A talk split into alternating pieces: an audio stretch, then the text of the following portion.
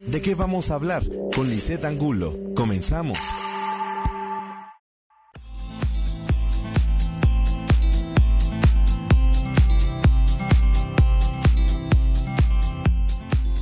Muy buenas tardes amigos de Estrategia Intelectual. Bueno, mi nombre es Lisette Angulo y estamos en su programa de qué vamos a hablar. Y bueno, este es el último programa del 2020 y tengo a un súper, súper invitado de lujo al cual de verdad me, me, me, encanta cada mes tener un programa con él, me divierto muchísimo. Este, para los que no lo conocen, él fue compañero desde, desde muy pequeños éramos, nos conocemos desde pequeñillos. Y bueno, este, nos dejamos de ver algún tiempo, pero siempre, siempre es muy grato este charlar con personas inteligentes, este, preparadas, cultas, y bueno, este es un honor para mí eh, presentar a Alejandro Lucero. Y bueno, el tema va a ser la naturaleza de la ciencia, que creo que no es nada, es un tema no muy, no, un tema muy loco, muy complicado, este, pero la verdad es que te elegí a ti porque sé que eres el máster en, en, en, en la curiosidad, en la investigación, y bueno, este, por eso estamos aquí, Alejandro Lucero, bienvenido. Hola, Lucero, ¿cómo estás? Gracias por invitarme. Bien, bien, muy bien. ¿Qué tal tu año? ¿Qué va? ¿Qué tal después de esas vacaciones y toda la cosa? ¿Qué tal la vida? No, la verdad, muy bien, contento. Eh, hace unos, una semana, sí, una semana exactamente, tengo un nuevo eh, miembro de la familia adopté a una perrita. ¡Ay! Y la verdad es que he estado de papá. Hace mucho tiempo que no tenía un cachorro y pues está siendo, la verdad es muy divertido, pero la verdad también un reto para mi paciencia, para un montón de cosas. Para todo lo que implica el aprendizaje. ¿Ah? O sea, esa es la realidad, ¿no? Y aprender sobre todo que muchas cosas pues no están bajo mi control y que pues eh, hay que... Ahí el tema difícil, Alejandro, el, el claro. control de todo.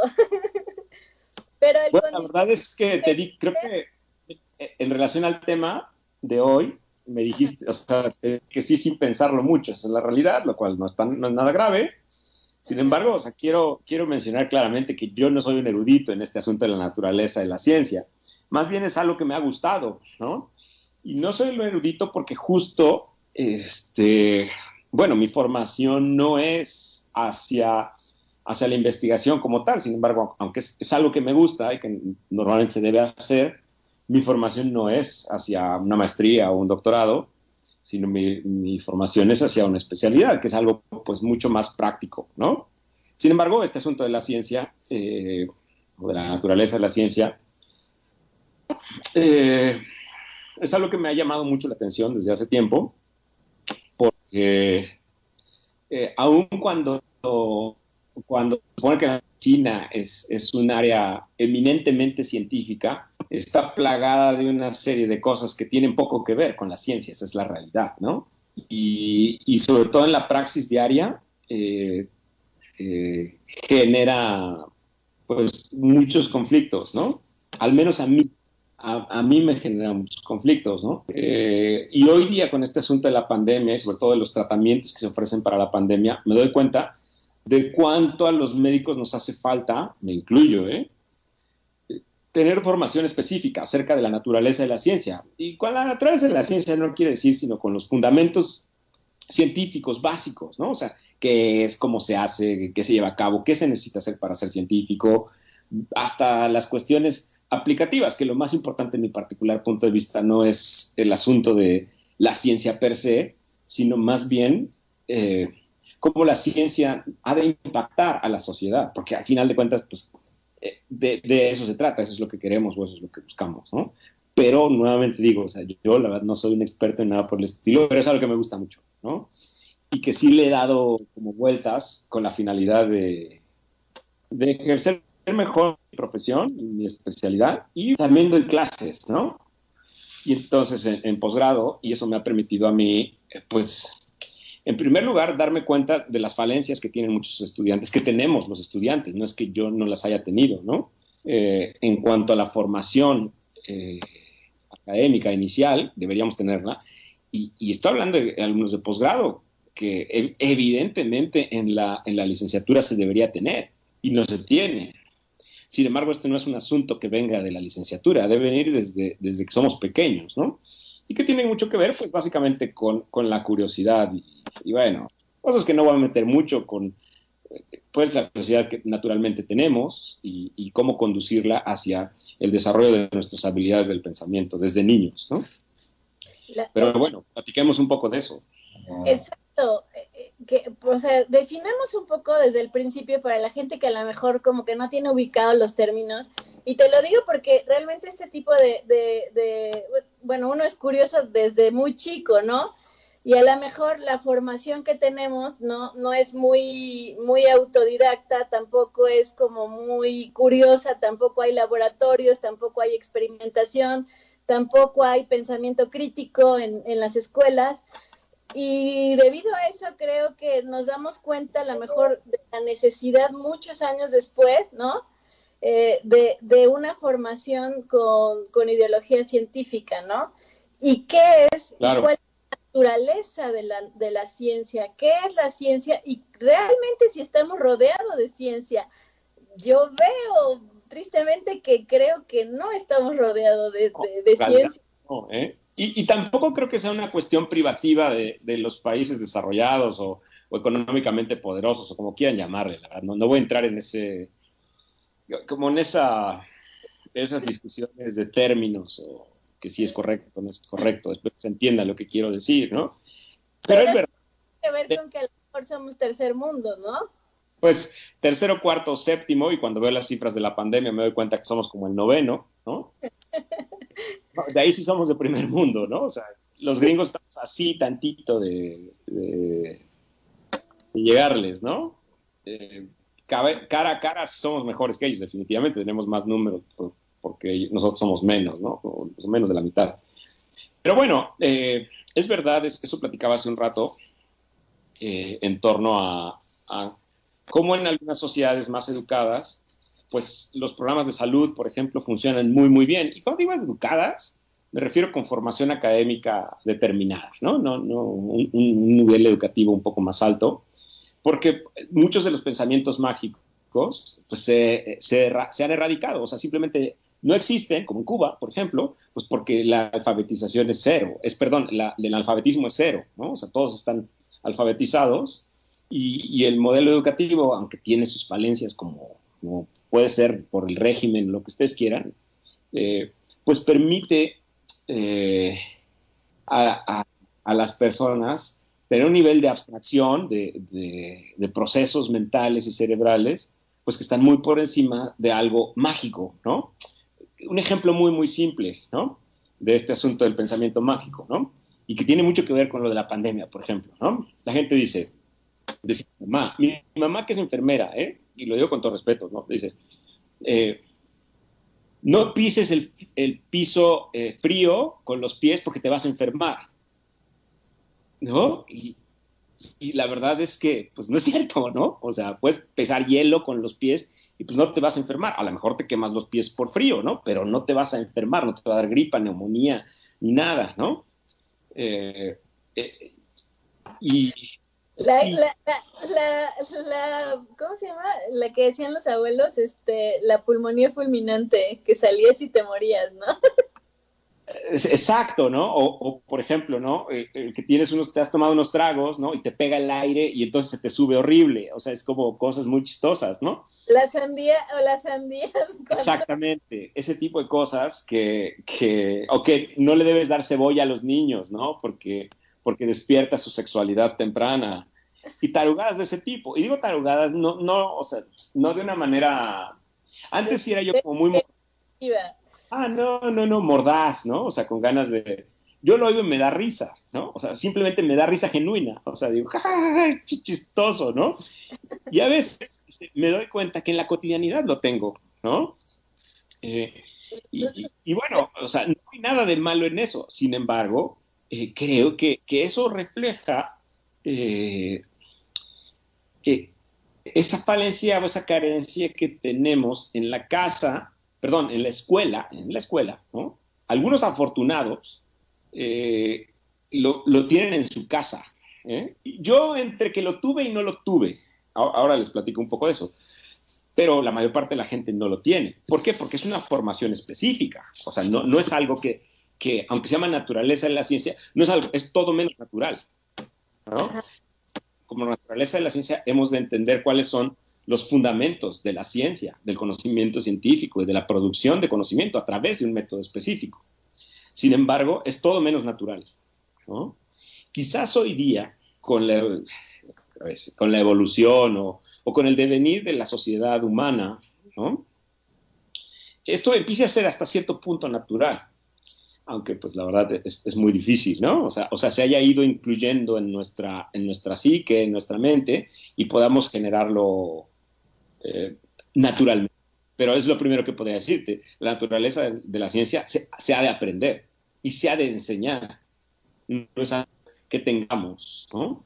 Pero como médico corriente debe de ser darwinista, naturalista, ese tipo de cosas, ¿no? Bueno, sí en la teoría, ¿no? O sea, se supone que, eh, que nosotros vemos un modelo biopsicosocial, ¿no? En el cual las tres esferas, la biológica, pues ya sabes, fisiología, bioquímica, anatomía, ¿no? Eh, psicológica, ¿no? Es decir, como nuestra mente, que hoy sabemos que el asunto de, nuestra mente y, nuestra fisiología están, no son dos cosas, sino es una, solo que una nos es, la, mental nos es más difícil, como nos es más difícil conocerla por su complejidad, y la social, es decir, cómo nosotros establecemos vínculos con, la gente que nos rodea, ¿no? sea la, primera línea, la familia, la pareja, o el trabajo, los amigos, bla, bla, bla. Y cómo esas tres cosas, aunado al ambiente, pues influyen en, en un estado o un balance dinámico de la salud. Efectivamente, así es. Pero de eso a que nos enseñen, ¿no? Método o métodos científicos, sí lo hacen, ¿no? al menos a mí no fue algo que, que, se me enseñase tácitamente. O sea, a ver, vamos a tener una clase de esto, ¿no? Yo creo que es más bien, a pesar que fuimos a una escuela pública, y yo, o sea, sí parece que fue una escuela así como muy acá, señoritas y todo eso, pues no es cierto. Fue una escuela pública, fue conmigo. Atención todos, ¿no? sí nos enseñaban en la clase de ciencias naturales, en la primaria y en la, secundaria, este asunto del método científico y que la observación y que la experimentación y el análisis, todo eso. Yo decía, bueno, pues sí, ¿no? Pero realmente no. La bronca, creo, es que... que Pero los laboratorios estaban cerrados, recuérdalo. Exacto. No, fíjate, en la, secundaria, no, en la prepa sí, los laboratorios sí estaban padres. Recuerdo que los renovaban. Y sí, ya, fíjate bien, yo todavía me acuerdo del movimiento continuamente acelerado en física. No me acuerdo cómo se llamaba la maestra, pero era una, una, un riel, ¿no? Que movía una cosa con aire abajo, ¿no? Entonces decía, mira cómo si lo empiezas a acelerar va a continuar hasta menos que haya una fuerza, o sea, eliminabas la fricción del aire, ¿no? Y entonces va a continuar moviéndose. O sea, sí había eso, ¿no? Y al final de cuentas, eso lo que despierta es curiosidad, ¿no? Curiosidad en la persona. Eh, y, hace, y, ese es el primer paso, es decir, ¿cómo rayos hacemos que la persona empiece a observar y a inferir de esa primera observación otra cosa? Es, y, y eso es muy, muy complicado aunque si lo pensamos bien, sí está en nuestra cabeza, o sea, sí podemos hacerlo naturalmente. Desde lo más bobo, por ejemplo, ¿no? Sabe, lo veo ahora con el perrito, ¿no? Que tengo, la perrita, ¿no? Simple y llanamente oye, ¿no? ¿no? Se percata, ¿no? Que muevo la bolsa del alimento y se sienta. Sí. ya pudo observar esa situación e infiere, ya es hora de comer. Eso se llama condicionamiento operante. Ok, un tanto, ¿no? Sí me explicó, pero es, un, es, paso número uno, ¿no? Eh, pues, y eso es parte de la, de la, ciencia, es decir, un fenómeno que se observa, ¿no? Y, otra, y otro fenómeno o fenómenos que se infiere, ¿no? Y cuando digo observación, no me refiero exclusivamente a los ojos, ¿no? Es decir, tradicionalmente se dice que son los sentidos los que se observan. Sin embargo, hay más de cinco sentidos. Esta es la realidad que no voy a meter en ese rollo. y muchas más maneras de observar. Y mientras más complejo sea el fenómeno que hemos de observar, pues mucho más instrumentada hacer esta observación. Por ejemplo, ¿no? yo puedo observar cuando alguien hace ejercicio cómo está su respiración, es decir, la manera en que mete y saca el aire, ¿no? Pero puedo observarlo más a detalle, ¿no? Por ejemplo, con, con una máquina que mida cuánto aire saca y cuánto aire mete. Pero todavía puedo hacerlo más, ¿no? con un analizador de gases, es decir, cuánto dióxido de carbono entra y sale y cuánto oxígeno entra y sale. Y entonces, yo ya que observe cuánto entró y cuánto salió, entonces puedo inferir lo que se consumió de oxígeno y lo que se produjo de dióxido de carbono.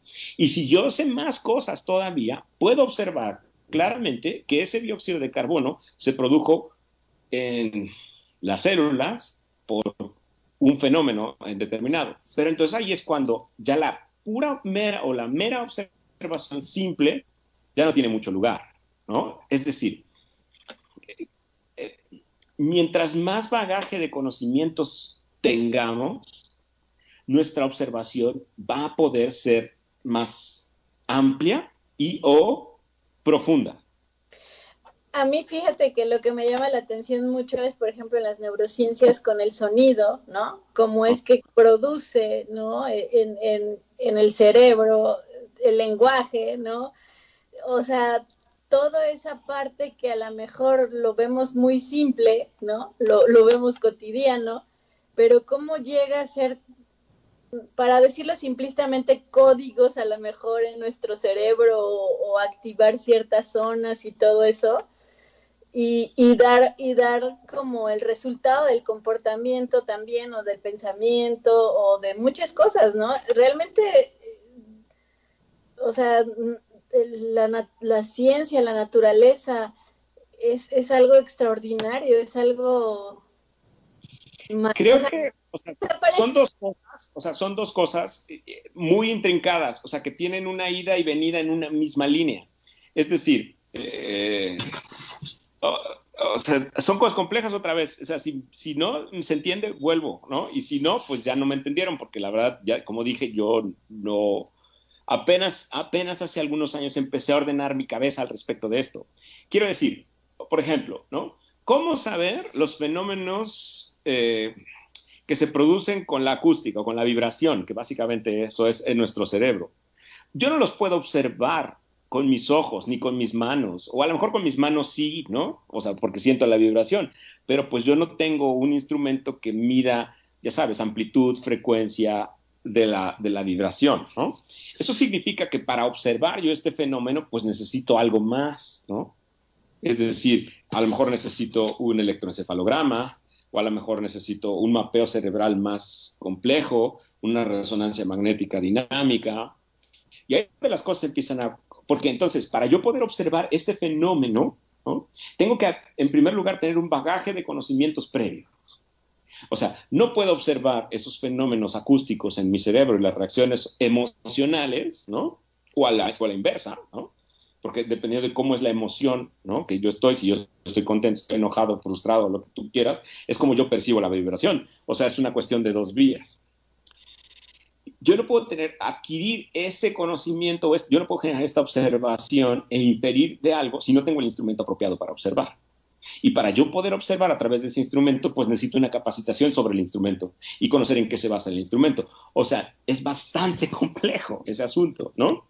Lo padre, creo, en la ciencia es que, eh, en mi particularmente los artículos que más me gustan, es que en la introducción del artículo científico, es decir, yo ya hice todo lo que tenía que hacer y lo presento como resultados. En la introducción nos dice el fundamento teórico de esto. Y algunos, por ejemplo, como los que pasan en la física, la verdad no entiendo nada. ¿Por qué? Porque no tengo el conocimiento matemático que, que ellos requieren. La verdad no tengo la menor idea, no voy a entenderlo, ¿no? Porque, y ellos solo se entienden. Y eso cae muy gordo a veces, pero pues así es. O sea, eso así es. Es frustrante. Es, pues mira, yo antes me frustraba, hoy simple y llanamente eh, acepto mi, mi, ignorancia y listo, o sea, no, no, pasa nada, ¿no? Y, lo, que sí, lo que sí puedo hacer es que, bueno, ¿qué es, ¿cuál es mi área, no? ¿Dónde está mi bagaje más fuerte? Y entonces cuando yo leo ah, cosas de mi área, sí puedo darme cuenta que al leer yo la introducción entiendo perfectamente cuál es el contexto que yo he de saber para entender lo que el científico o el investigador hizo después. Y eso es lo que a la gente le da flojera. Ese es el problema, ¿no? La ciencia no es para flojos, definitivamente, porque es, es la espiral famosa del conocimiento. Yo cuando, y, la curva de, ahora me acuerdo cómo se llama, ¿no?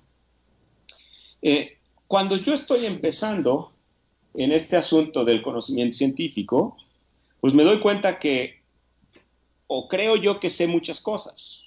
El problema es que conforme voy avanzando, me doy cuenta que cada vez sé menos, y cada vez sé menos, y menos, y menos, porque mi mismo conocimiento me permite estar en un pedestal más alto. Atención, no estoy hablando de que sea yo mejor, sino que simple y llanamente tengo otra perspectiva, como cuando yo estoy en el suelo, luego me subo a un quinto piso, y luego me subo a un décimo piso, y luego me subo al Empire State, o a la Torre o a la que ustedes quieran, o no sé ni cómo se llama el de Dubai, y entonces puedo tener una perspectiva completamente diferente, aunque estoy viendo exactamente lo mismo, exactamente lo mismo, pero no lo veo igual. Sí. Entonces, pero para yo ir del piso, o sea, del piso al piso 5, al 10, al 20 o hasta el mirador, eso toma mucho tiempo. Eso toma mucho tiempo y esfuerzo. Y eso es lo que a la gente normalmente no le gusta. Y además no tiene que ser para todos, ¿no? sino para los que deciden tomar este camino. Lo que sí sé es que todos, todas las áreas del conocimiento que tengan ah, fundamentos científicos, ¿no? Pues eh, o, recorres ese camino lento, rápido, como sea, o quién sabe qué estás haciendo, ¿no? Y en mi área particular que tiene que ver con el deporte, uff, ¿no? Esas, hay muchísimo de eso porque es un área pues relativamente nueva. Donde las aplicaciones de la ciencia o el estudio científico serio se ha dado, ¿no? Se dio pues en el segundo tercio del siglo 20, ¿no? Es decir, si te das cuenta, primer, primer tercio del siglo XX, no tiene ni 100 años, ¿no? A diferencia de cardiología, por ejemplo, pues que, tiene 200 o 250 años al menos, ¿no? Pero bueno, eh, este es el asunto de la observación. Eh, está muy bien para un niño, creo, ¿no? Que pues observe la lluvia, ¿no? Que observe este tipo de fenómenos, ¿no? Eh, que haga diferencias, ¿no? Bueno, por ejemplo, un niño fácilmente puede decir, ah, pues la lluvia cae, ¿no? ¿Y de dónde viene? Pues del cielo, ¿no? ¿Y cae en el cielo? Ah, pues las nubes. Ah, entonces la, lluvia viene de las nubes, claro, ¿no? Y un niño puede hacer eso. Sí, pero de ahí a que pueda ver de qué está hecha la nube, ¿no? Y que es agua y que tiene dos moléculas y eso, bueno, ese es un camino que hay que recorrer, ¿no? Pero si desde pequeño se le, se le muestra ese camino, bueno, podría o no tomarlo, ¿no? Definitivamente. Justo a mí este programa me gustaría, porque bueno, ya nosotros a lo mejor ya tenemos un camino que a lo mejor ya no nos alcanza para sacar a lo mejor una teoría o, dejar algo pegado, ¿no? Ya, ya a lo mejor ya no nos da tiempo, ¿no? Pero, pero, por ejemplo, gente que tiene esa, esa inquietud, ¿no? Y a lo mejor, pues, puede beneficiar de algún modo al, al Perdón, es que tengo, un perro que está haciendo maldades, lo siento. Este, de algún modo, pues, es que mira, estamos en un país que a lo mejor hay pocos programas, ¿no? A lo mejor el, si quieres saber. No, no, ya está, ya está, ya está. Ya lo resolví. Este, es el último del año, ¿no? O sea, es la pandemia, tenemos que estar ya más relax, ¿no? Ajá, me decía. Hoy es un programa y dije, necesito hacerlo con alguien que aprecie mucho, que ah, me la pase bien y que, y que sea realmente divertido este tema. Entonces... Ya dije que tengo un perro nuevo, guardado como debe de ser. Hay evidencia suficiente para decir que si yo me quedo en casa no me voy a contagiar y eso es lo que estoy haciendo. O sea, ya hubo quien hizo esa investigación, ¿no? Exacto. Ajá, me decías de los programas, perdón, te interrumpí. No, pues de, de, de eso, de, de cómo eh, a lo mejor no, es, no estamos en un país donde, donde haya mucha inversión para la investigación, ni siquiera sé qué tantas cosas hemos logrado como investigadores en México, ¿no? Eh, todas esas cosas que normalmente te tendrías que ir a otro país, ¿no? Como, como, como Estados Unidos o, o algún país de ese estilo para poder a lo mejor tener una, una carrera como científico, ¿no? Seguro.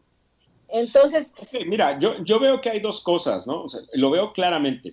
Atención, yo no soy un científico, ¿no? Yo soy un consumidor de la ciencia. Son dos cosas diferentes. He producido ahí una que otra cosa, ¿no? Pero nada, pero yo no creo ser un científico. Atención. Eh, ¿qué has hecho? A ver, cuéntanos, porque eso no, no, me- no, mira, o sea, mira, yo, yo así lo veo, ¿no? Alguien se para en un congreso y dice, en mi experiencia, ya valió. O sea, gracias, ¿no? No quiero oír a esa persona. Sí, porque habla sobre su referencia y no hay método, claro, estoy de acuerdo. O sea, yo digo, e- es que es muy simple. A ver, si tú vas a hablar de tu experiencia, dime dónde la publicaste. Ok, este es el foro, muéstrame tu estudio. ¿no? El tema es que en general a las personas nos gustan los caudillos, ¿no? Nos gustan los genios. Pero no sabemos distinguir al de a de veras, o es muy difícil distinguir al de a de veras, ¿no? Al que parece, ¿eh? Parece. Por ejemplo, en el área de, de- de deporte en la que yo estoy, si es argentino o español, nombre. O sea, es como, seguro todo el mundo le hace caso, ¿no? Eso no quiere decir que no haya argentinos o españoles que publiquen.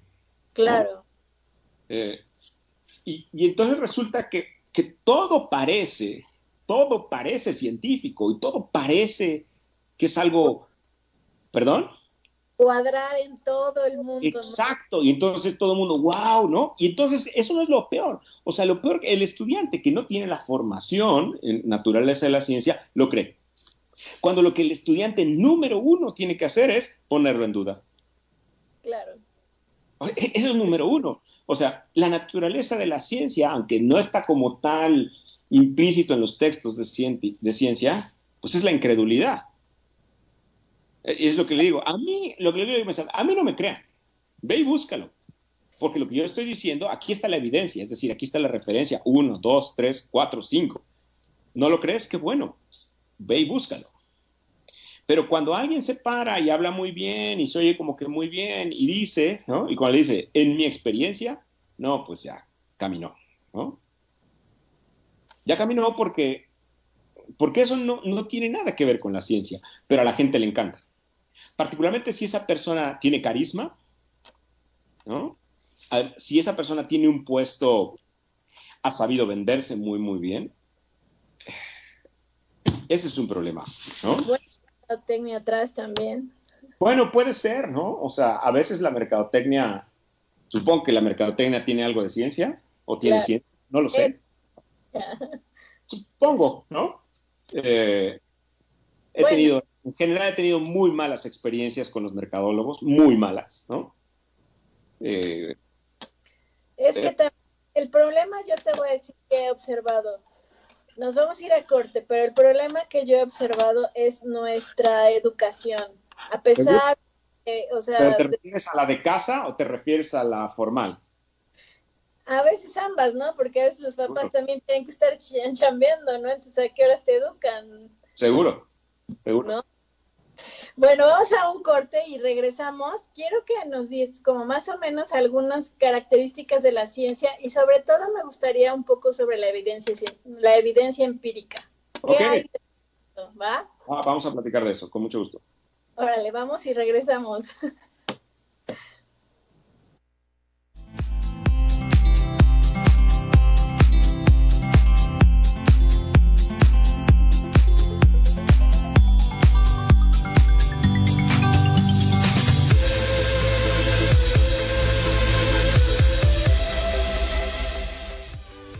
Estrategia Intelectual, bueno, estamos de regreso aquí con el doctor Alejandro Lucero y estamos hablando de la naturaleza de las ciencias. Y bueno, nos quedamos en la evidencia empírica. háblame un poquito sobre eso, la creatividad, bueno, la subjetividad, todo lo que tiene que ver con, esa parte. Es bastante. Este asunto de la, de la, evidencia empírica, o sea, son dos cosas que se confunden, o sea, son, son términos en español que a mí me confundían. Y todavía un poco, la verdad, ¿no? Pero, pero voy a intentar eh, reflexionar un poco en torno a eso. La evidencia empírica, ¿no?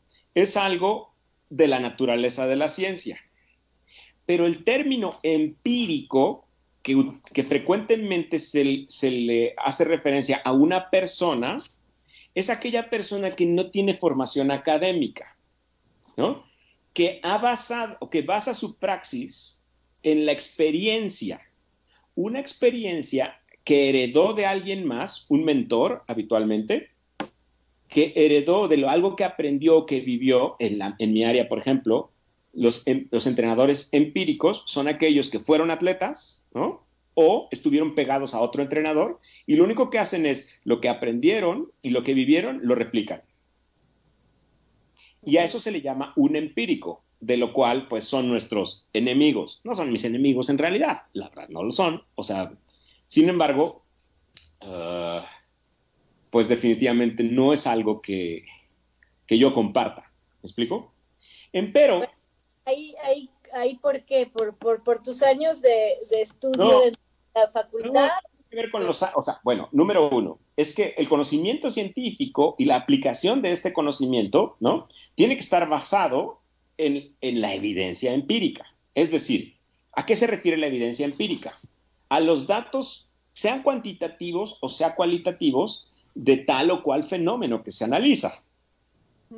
Es decir, no es lo mismo prescribir cierta cantidad o cierto entrenamiento porque funciona, porque yo he visto que funciona, a prescribir tal o cual entrenamiento porque conozco el fundamento fisiológico, bioquímico, anatómico, de aprendizaje, teórico, práctico, metodológico de este entrenamiento y por ende lo pongo y lo individualizo. O sea, son dos cosas diferentes, ¿no? Pues y este ir la de cuota, ¿no? ¿Perdón? Sí, básicamente, básicamente, ¿no? Sí, claro.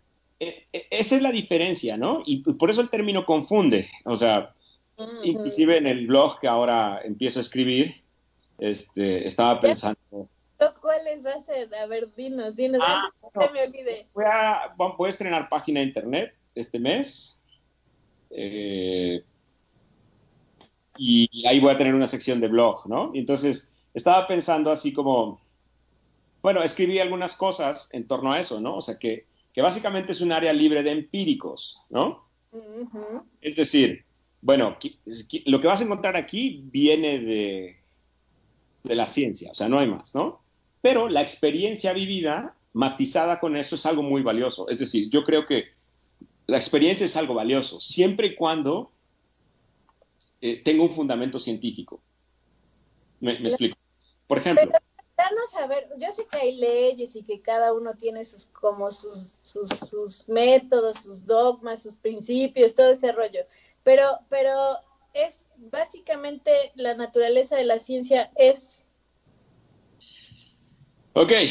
Eh, eh, bueno, son básicamente los rasgos, las características, ¿no? y de, de la educación y del conocimiento que se extrae a través de un método en particular. Y que persigue, que persigue la verdad, no importa el camino. ¿no? Eh, es lo que yo, yo podría decir de manera eh, simple, ¿no? Y que tiene ciertas características, que es de las que estamos hablando, ¿no? Claro, y su comprobación en pares y bla, bla, bla. O sea, es que ahí viene, o sea, al final de cuentas, esta evidencia empírica, que es por datos cuantitativos, cualitativos del fenómeno que estamos analizando, ¿no? Eh, no solo han de ser teóricos, ¿no? Sino también tenemos razonamientos e inferencias, ¿no? Pero la clave aquí es que esto ha de ser, al menos en el área que yo llevo, y es así en, en todas, salvo en las ciencias que son, como las ciencias más puras, digo yo, ¿no? Menos aplicativas, como la física, ¿no? que todo va a ser comprobado experimentalmente. De hecho, los físicos y los matemáticos también lo comprueban experimentalmente, solo que su lenguaje, pues, no es para los neófitos, simple y llanamente, ¿no? O sea, yo me la ecuación cuadrática que nos enseñaban, que paz descanse el cagua, ¿no? Pero, este, pero de ahí en adelante, o sea, que yo vino que la magnitud escalar y la magnitud volar y no sé cuánto, y, cosas mucho más que, que, no me van, pues así la comprueban ellos, ¿no? Y yo lo compruebo pues porque el papelito se pone rojo o el papelito se pone azul, o sea, a un nivel diferente, pero todo está sometido, ¿no? A comprobación a través de un experimento. Y el experimento puede ser en papel, literal, o puede ser en agua, en gas, dentro del cuerpo humano, tomando una muestra con lo que quieras, ¿no? Y fundamentado, por supuesto, en leyes y teorías que preceden o que anteceden a este conocimiento, ¿no? ¿Y cómo se logra esto? Pues a través de los métodos. Y ese es el error que yo cometí principalmente, ¿no? Yo creía que había un método científico, ¿no? O sea, un método y se llama científico. Y no, existen varios métodos científicos, ¿no? Y todos son válidos. Sin embargo, he de decir, ¿no? Que en mi particular punto de vista hay unos métodos que se hacen llamar científicos y yo digo, no inventes, ¿no? Como mi madre sabiamente dijo, esta es demagogia científica, ¿no? Y, y, así lo digo, o sea, para que sea como, esto no es por denostar, es lo que yo observo, ¿no? O sea, un día me dieron a revisar una tesis de humanidades y todo es rollo. O sea, todo es rollo. Y citan a uno, y citan a otro, y citan a fulano, y citan a perengano, y citan a... Ok, ya citaron, ya citaron, ya citaron, ya citaron. Y solo de eso sacan conclusiones. Y yo digo, ¿en qué momento, en qué momento hubo la experimentación? O sea, aunque me digan que es un método, pues eso rompe con la naturaleza de la ciencia, que es básicamente experimental. Y, sabes una cosa, este, ya parece religión todo, la verdad, o sea, francamente parece que está... No, no solo eso, o sea, yo recuerdo muy bien que dice, ah, pues como dijo Valslavik y como dijo Ortega y Gasset, y entonces como dijo fulano, yo concluyo esto. Espérame, o sea, ¿dónde es ese método? Con todo el respeto, ¿eh? o sea, con todo el respeto, y les invito a que vean el rigor científico que tienen, ni siquiera los de fisiología o biología, ¿no? Como podría ser Nature o como podría ser este, a Cancer Journal, ¿no? Que vean el rigor con el que se piden las publicaciones en medicina. Y entonces te vas a dar cuenta que dices, wow, no, pues lo que hiciste fue una vacilada, ¿no? Una vacilada, ¿no? Eh, pero bueno. Título de doctorado, ¿no? o sea, fíjate, aunque se enojen todos los demás, pues yo no tengo un doctorado, pero todo el mundo me dice doctor. Bueno, volviendo al punto, pero no me lo creo, yo soy médico, al final de cuentas, ¿no? Este, es una variedad importante del método. Y esto, y esto tiene que ver no porque uno sea mejor o peor, sino porque se necesita un enfoque y una estrategia, ¿no? Particular para cada, perdón, particular para cada cosa, cada fenómeno que se está estudiando, ¿no? Pero lo interesante, y aquí es algo particular y muy padre de la ciencia, es que en ocasiones, bueno, es la serendipia. En ocasiones yo estoy buscando algo y voy tras algo y uso el método y ¿qué crees? Encuentro otra cosa. ¿no? Y pero eso es lo padre del método. Es decir, yo estaba buscando... ¿Perdón? A veces es bien cansado porque parece que vas como ratón persiguiendo el queso, persiguiendo el Cuando queso. te das cuenta, encontraste el mejor camino para otra cosa. Y así, por ejemplo, cuando los, no eran científicos, ¿no? Pero cuando aquellos alquimistas buscaban la piedra filosofal, ojo, no lo inventó este Reynolds o como se llama la que escribió Harry Potter, ¿no? No, o sea, la piedra filosofal era algo que buscaban los alquimistas. Pero en el proceso de encontrarla, la, aunque no era científico, ¿no? como tal, pero era el método que se disponía en aquella época, encontraron un montón de cosas eh, de reacciones químicas. O sea, buscando una cosa se encuentra otra. ¿no? Pues normalmente la ciencia, como que son, por ejemplo, en, psicología, eh, llega, por ejemplo, Skinner por, por un método de Pavlov que es totalmente, y fue, fue por algo que, que fue como pues, sorpresivo, que por lo mismo que andaba buscando lo encontró, lo supo, lo supo ver. La manzana. La diferencia en, o sea, para cual no sea completamente aleatorio, si me explico, es que uno, había un bagaje de conocimientos previos amplio. O sea, Skinner, que, bueno, que muy buen ejemplo, no era un neófito. No. Es un genio. Principios y ya tenía... Claro, ¿sí me explico? O sea, para poder observar el fenómeno ya tenía un bagaje. Dos, tenía el método. Aunque no era el método para encontrar eso, ¿no? Estaba buscando otra cosa y lo hacía sistemáticamente, ¿no? Y ahí viene la otra cosa muy, muy importante, que es una de las cosas que digo yo. Esta es una de las razones o probablemente la cuestión por la cual no soy científico. Y es que se necesita ser muy creativo. Una dificultad que encuentro en la mayoría, me incluyo, es quiero hacer un trabajo de tesis o, escribir algo o presentar algo en el Congreso. ¿Y ahora qué hago? Y a pesar de que todos los días tengo los datos y veo aquí, veo, no tengo la creatividad, ¿no? Para desarrollar y plantear el trabajo de la hipótesis, pues, no, no, me, planteo preguntas y que de ahí, pues, vienen muchas cosas. Y me pregunto, me, hago preguntas, pues, que, que, o están muy voladas, o están muy bobas, o que alguien ya, ya se preguntó, pero eso tiene que ver con la creatividad. Cuando, cuando, ya ves que ya alguien ya lo hizo, ya te lo encuentras. Bueno, bueno, déjame decirte, eh, pero bueno, o sea, pero eso no es malo, porque una vez que ya te planteaste el problema, pues la pregunta, la revisión de la literatura es paso número dos, y pues la verdad es darte topes, hasta que encuentres algo que no estaba. Pero cuando, y ahí te puedo decir, no estoy tan perdido, ¿no? porque a mí se me ocurrieron, por ejemplo, para mi tesis de, de, especialidad, algunos tópicos y ah, se me ocurrieron, ¿eh? se me ocurrieron, así te lo puedo decir, no lo digo por mamón, ah, perdón. Eh, Sabemos que no lo eres, Ale. sí. Entonces, eh, o sea, no lo digo por pero entonces se me ocurrieron algunos tópicos y cuando fui a buscarlos, a alguien más ya se le habían ocurrido. Pero atención, o sea, se le había ocurrido a papas fritas. ¿Me explico? Es decir, sí, o sea, dije, ¡Ah! no estoy tan mal. porque se le ocurrió hace 15 años y de ahí desarrolló una investigación impresionante y 300 artículos publicados, ¿no? Eh, eh, por ejemplo, un, científico que sigo admirando, ¿no? Mucho es Timothy Noakes, ¿no? Eh, él es quien ha revolucionado el asunto de la hidratación durante el ejercicio y lo sigue haciendo y, él desarrolló una cosa que se llama eh, teoría del gobernador central de la fatiga. Es decir, ¿por qué nos cansamos? Eh, no voy a eso, pero a mí medio se me ocurrió eso. Porque yo me di cuenta que cuando corría había veces, había días en una misma semana que podía correr y podía seguir. Y otros días no. Pero los días en que no, mi estado de ánimo y mi mente estaba en, otro, en otra onda. Y los días en los que mi mente estaba bien podía seguir. Y no había variaciones en la hidratación, no había variaciones en la, en la nutrición, ni el sueño, ni el descanso. dije, aquí está pasando otra cosa. Aquí mi cabeza me está jugando algo. Pero la fatiga, el cansancio, era exactamente igual. Bueno, es que la fatiga o el cansancio, pues, durante el ejercicio tiene un componente cerebral franco, perfectamente establecido.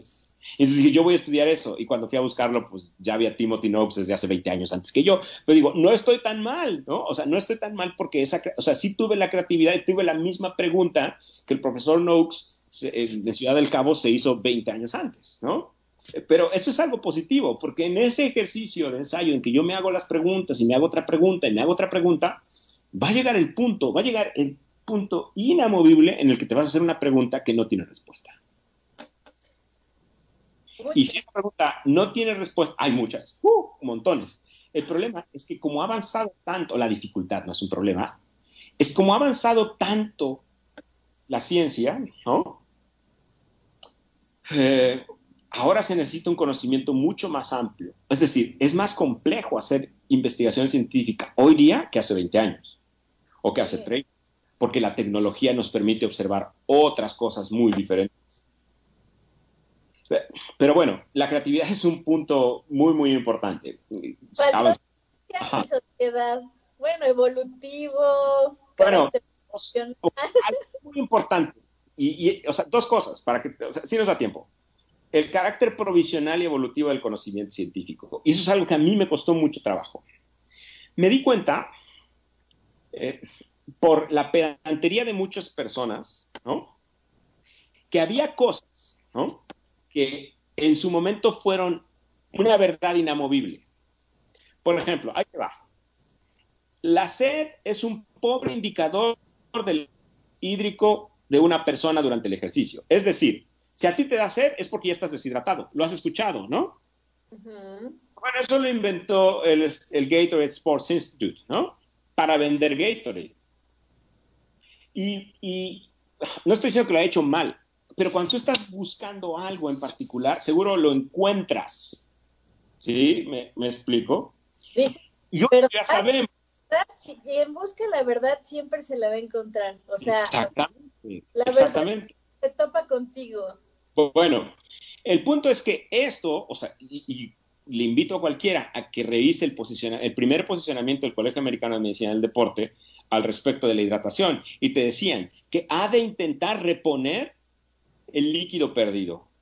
Y eso quiere decir que, por ejemplo, yo, más o menos en una hora de ejercicio corriendo, pierdo 1.400 mililitros, o sea, casi un litro y medio de líquido. Y la recomendación de hace 20 años, yo creo, calculo más o menos, era que yo tenía que reponer en 1.400 mililitros. O sea, en una hora yo tenía que vivir 1.400. ¿Y qué crees? Lo intentaba y lo hacía. Y ese era el conocimiento y lo que yo enseñaba. Hoy día sabemos que no es así. Atención, era científico, ¿eh? Y ese es el carácter provisional. Ok, eso es lo que la ciencia dijo en ese momento. Ahora vamos a ver con más conocimiento, con más cosas, qué tan cierto de eso que, eso que se decía, ¿no? Hoy día sucede. Y hoy sabemos que no es así. Que efectivamente es necesario reponer líquido, pero que funcionamos bien deshidratados. De hecho, estamos hechos para eso. ¿Me explico? Bueno, sí, sí, sí. Eh, es variable persona a persona. Si la pregunta es cuánto es, variable persona a persona. Porque se supone que se cree que de, puedes morir de, de más pronto de, de, sed que de hambre, ¿no? No, eso es un hecho, eso es un hecho, pero los mecanismos reguladores que tenemos en nuestro organismo son fantásticos. No es el punto. Lo que quiero llegar es que en su momento eso era, pero hoy día no lo es. El contexto, la historia, todo. No, y, hoy día hay estudios que han demostrado que, que no hay una reducción franca del rendimiento por deshidratación. Por ejemplo, el récord del mundo de la maratón, ¿no? Se tiene que romper obligadamente deshidratado, como con el 8%. y esas personas son especiales, son diferentes, pues. Esas personas corren mejor deshidratados. ¿Por qué? Es muy simple. Porque 8% de su peso corporal son 4 kilos menos, más o menos. Fíjate. Entonces están corriendo 4 kilos más ligeros. Entonces, aunque la, la hidratación merme su rendimiento, la cantidad de trabajo que ellos necesitan para, de, para avanzar a la misma velocidad con la que arrancaron es menor. Y si el asunto es de subida, ¡uh! Todas más. Por ejemplo, Frum puede, puede perder, ¿qué te gusta? 6, 7 kilos de líquido, de cuando empieza la subida a cuando termina la subida. De líquido, ¿eh? Atención, porque por hora consume como mil calorías. Son dos cosas diferentes. Lo que en su momento creíamos, muy probablemente hoy día, con los avances y con, la, con el continuo evolución del conocimiento científico, hoy ya no es. Y eso está padrísimo. Claro. Es las características de la ciencia. Por eso dice, ya hay muy poco que estudiar. Si ya hay muy poco que estudiar, es momento de empezar a revisar lo ya estudiado. Lo que ya creemos que está por sentado, hay que intentar volver a, a él. Por último, a ver, por sí, sí. venga, venga. Por último, ciencia y sociedad. Pero no es otra cosa de que no hay que ser científicos por ser sangrones o por pararnos el cuello. Efectivamente hay gente que gana dinero por eso. Eso es válido. No. Creo que algo muy, muy importante y que, es particularmente importante en, nosotros, en nuestro país y hoy día que vemos la pandemia, es cómo, cómo la, la ciencia ha de tener un impacto en la sociedad. Cómo hoy día podemos ver ¿no? que no tenemos fundamentos científicos importantes, que no tenemos una formación científica, y eso nos está dando en la torre. Cañón. Torre Hay es mágico por todos lados, es mucho más fácil. Claro, es mucho más fácil. Pero ¿eso qué quiere decir? Bueno, uno, que la comunidad científica y los consumidores no estamos teniendo el impacto correcto sobre la población, porque de eso se trata. ¿A mí de qué rayos me sirve? Bueno, a la sociedad de qué rayos le sirve que yo tenga amplios conocimientos en virología y, epidemiología y, e infectología si la gente se está infectando allá afuera y se está muriendo por eso? ¿De qué sirve? De nada, de nada. Es como yo veo, las autoridades tienen doctorados en epidemiología y de qué ha servido? De nada. La ciencia ha de estar al servicio de la sociedad. Y atención, creo que con sociedad no solo me refiero a nosotros los humanos en, un pensamiento eh, centrado hacia el humano, no hombre. O sea, la sociedad es donde estamos inmersos, la naturaleza, eh, nuestro medio ambiente, el planeta. Bueno, ya, ya me estoy metiendo en... Pero es la verdad, ¿no? Pues hacer ciencia por el puro, por el, por el puro cariño o gusto por crear o por descubrir algo es válido, sin embargo hay que hacerlo pensando en el impacto positivo que pudiese tener hacia, las, hacia la sociedad. Las preguntas, si es que hay. es lo más bonito.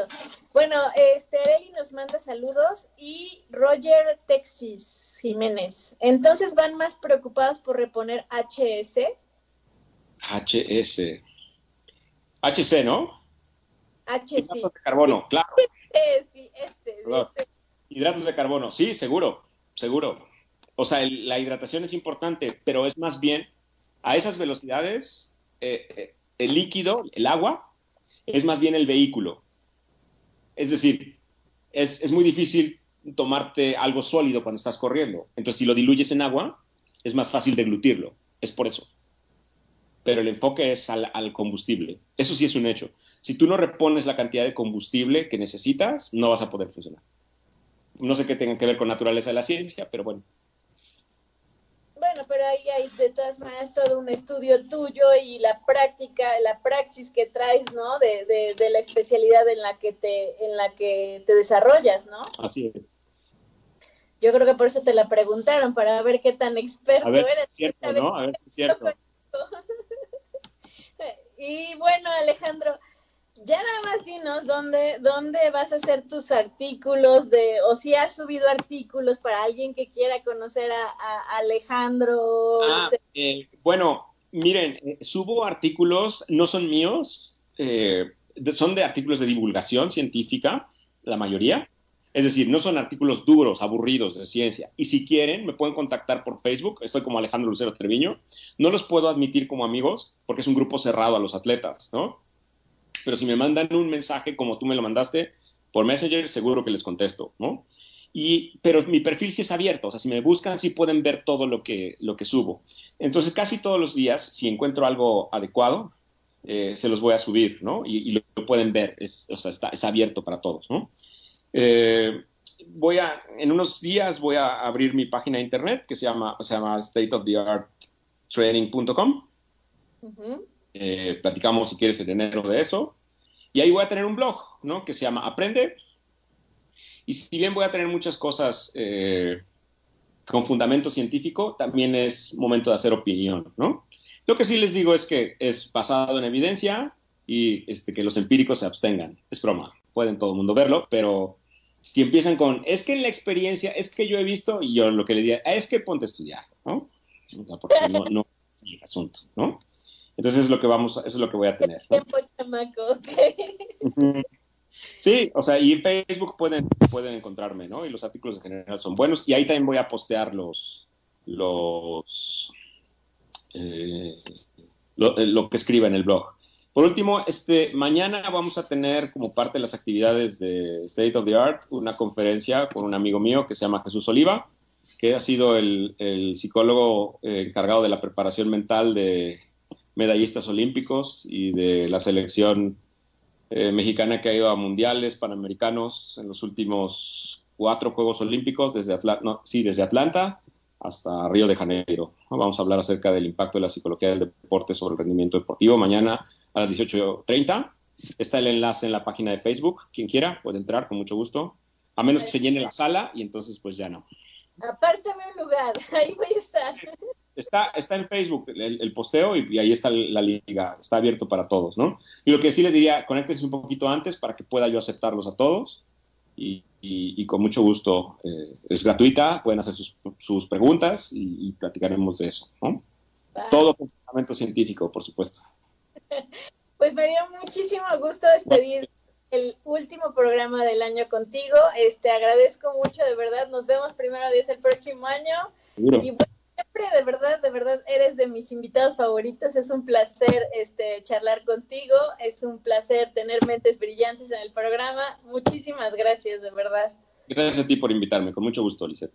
Bueno, pues a Juan Carlos, a David que están allá, a todos los que nos vieron el día de hoy, a Estrategia Intelectual a todos los que han seguido este año el programa. Les de verdad les deseo mis, mis mejores deseos para estas fechas, a pesar de que han sido un poco complicadas. Les deseo una verdadera feliz Navidad o un tiempo de pues de reflexión, de, de paz, de, de, valorar lo que hemos pasado y bueno, eh, a empezar un año nuevo el siguiente y bueno, a los que tuvieron un año todavía un poco más complicado, de verdad mi abrazo, mi solidaridad y bueno, que Dios los bendiga y de verdad feliz año, feliz, felices fechas. Dios los bendiga. Gracias Alejandro. Gracias. y Saludos a todos. Fuerte. Nos vemos pronto. Dios te bendiga. Bye. Bye.